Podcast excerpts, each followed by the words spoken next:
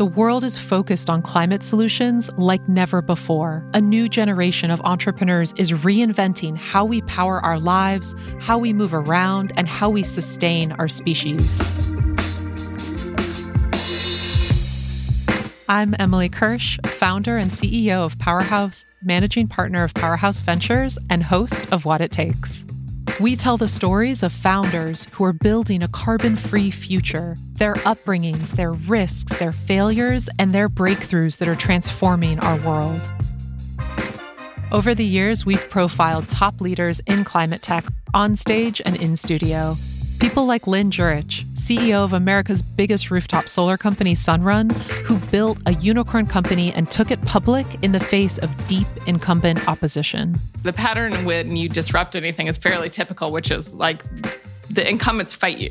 And then at some point, there's some forward-thinking ones that want to join. They're like, oh, maybe we should get with the program. We're going to take a little bit of risk here and get with the program. And then eventually everyone kind of comes on board.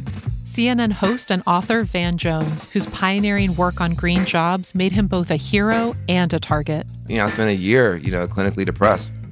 I wouldn't ask anybody to go through what I went through. Such a steep rise and then such a steep fall.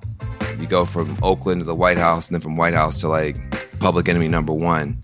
Matt Rogers, co-founder of smart thermostat maker Nest, which was acquired by Google for $3.2 billion, but not before plenty of setbacks.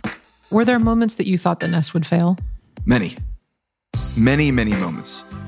Probably dozens of moments. And it's funny how it could be perceived as an overnight success. But internally, there was moments of failure on a weekly basis. What It Takes will introduce you to the entrepreneurs who are making our zero carbon future a reality. We're launching new episodes each month featuring the founders, innovators, and startups you need to know. Subscribe to What It Takes today. You can find the podcast everywhere.